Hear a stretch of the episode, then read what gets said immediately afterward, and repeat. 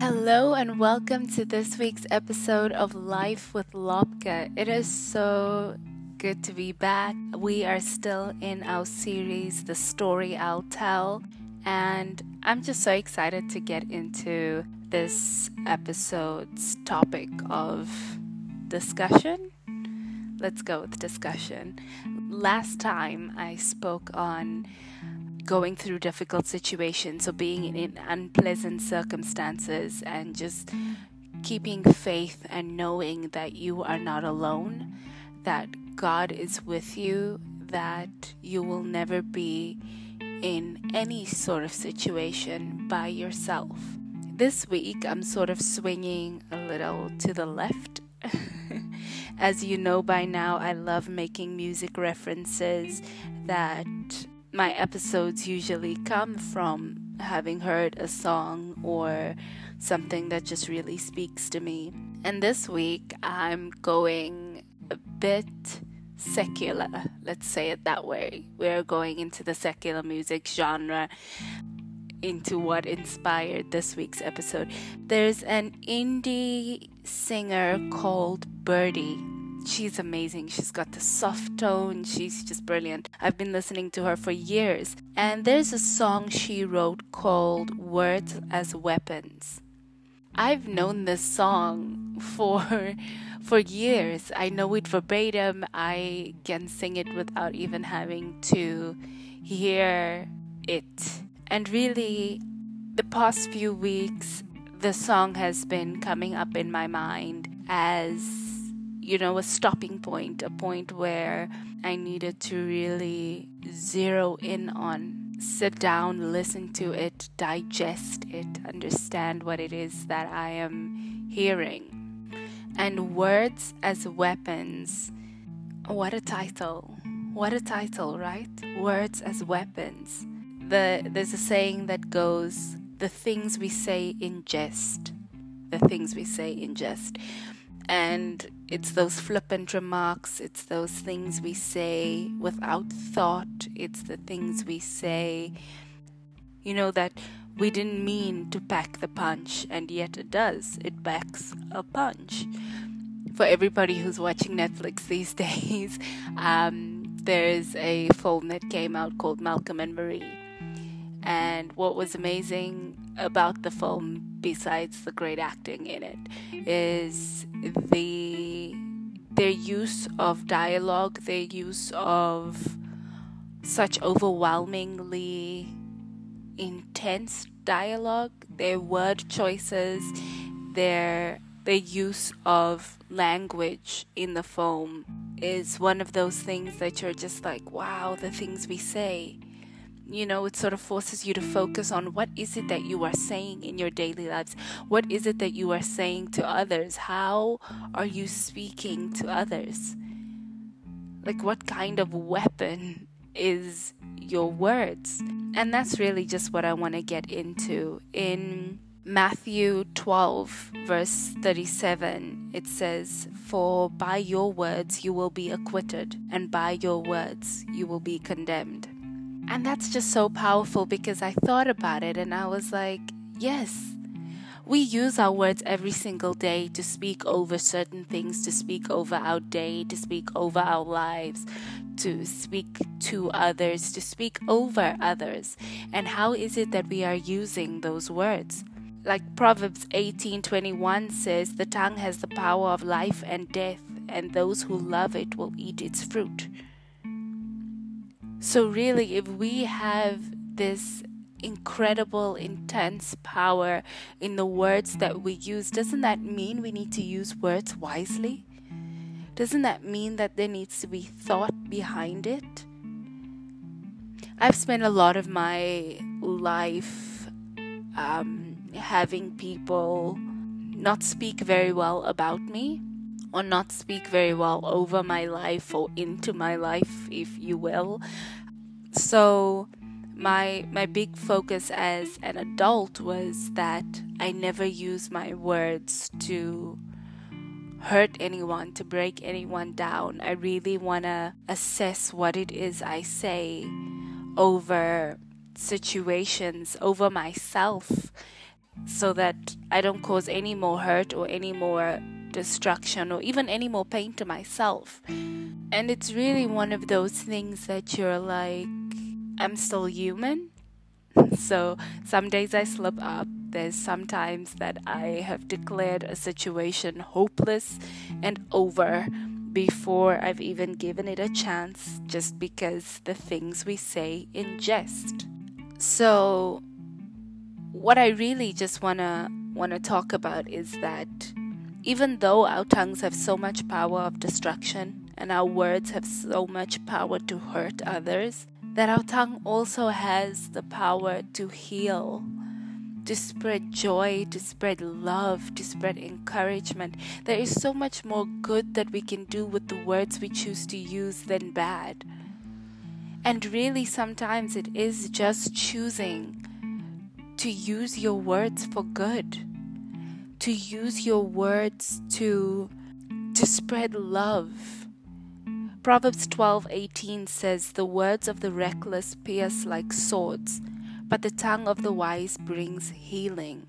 And I feel like that is one of the things we have to focus on when we speak to others, especially when we're in situations with with with anyone, in fact. I was going to say with friends or with family, but really, what makes them so special that they get the wise words of love and comfort, and everybody else just gets the flippant, thoughtless words that we have to say on things. That doesn't mean you have to have deep, profound thoughts and words all the time.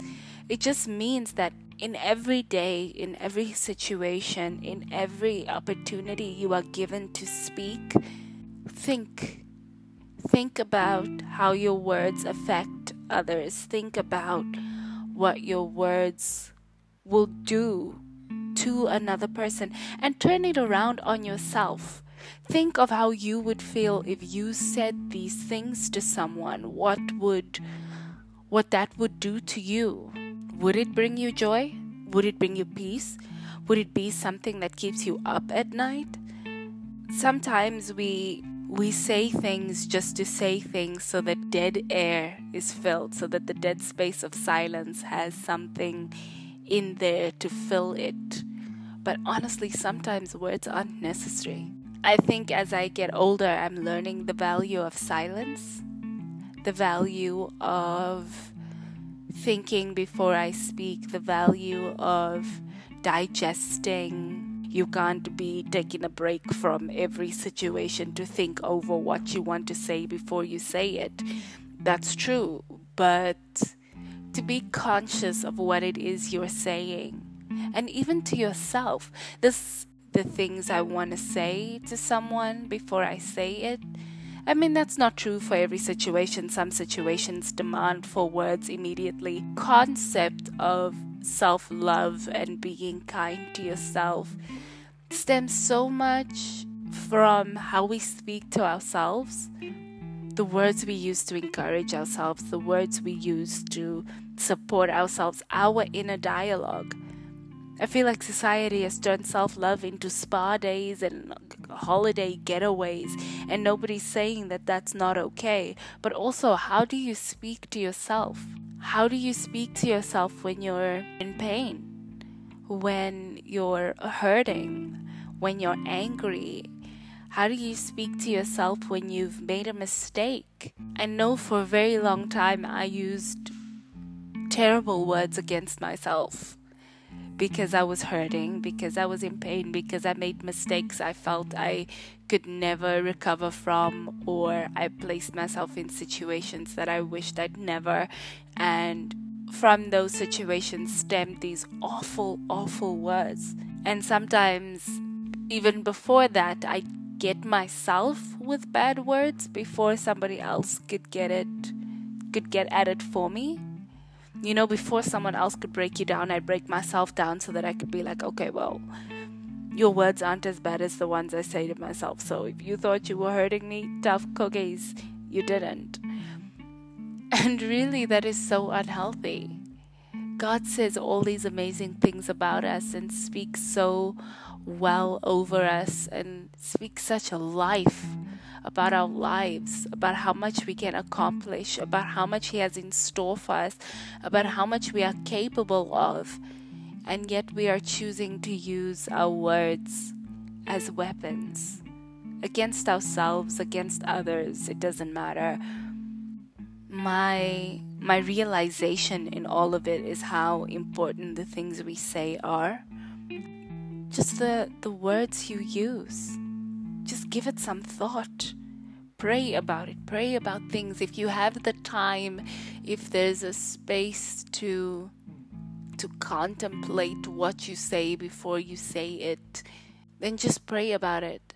I've gotten into many situations where where I didn't know what I was going to say, even something as simple and as complicated as a job interview. And I was like, I have no idea what I'm going to say. God, speak for me. Like, be my words. The things that need to be said, help me to say it. The things that should stay, help me to be quiet. God, allow me to speak well into this situation and only with the words you would choose me to speak. And it sounds silly, and maybe it sounds like, okay, that's like you're being too heavy, that's not necessary for every situation. But really think about moments when the smallest of words have hurt you.